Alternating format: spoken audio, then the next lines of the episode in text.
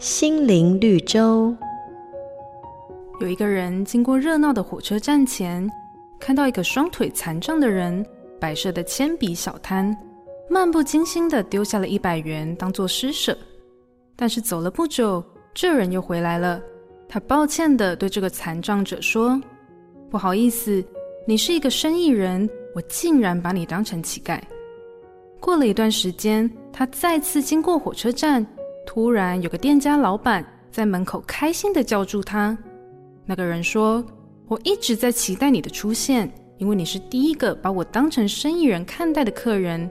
你看，现在我是真正的生意人了。”言语具有强大的力量，因此上帝特别教导我们该如何说话。正如圣经说。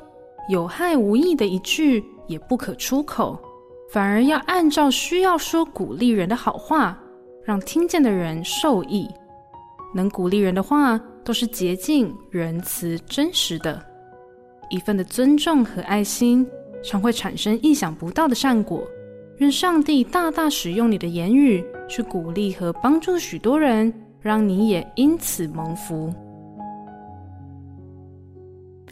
每个打动人心的故事，都是驱使我们改变、让我们成长的力量。如果你喜欢我们的节目，请帮我们分享给你的朋友，也别忘了按下订阅，避免错过之后精彩的内容。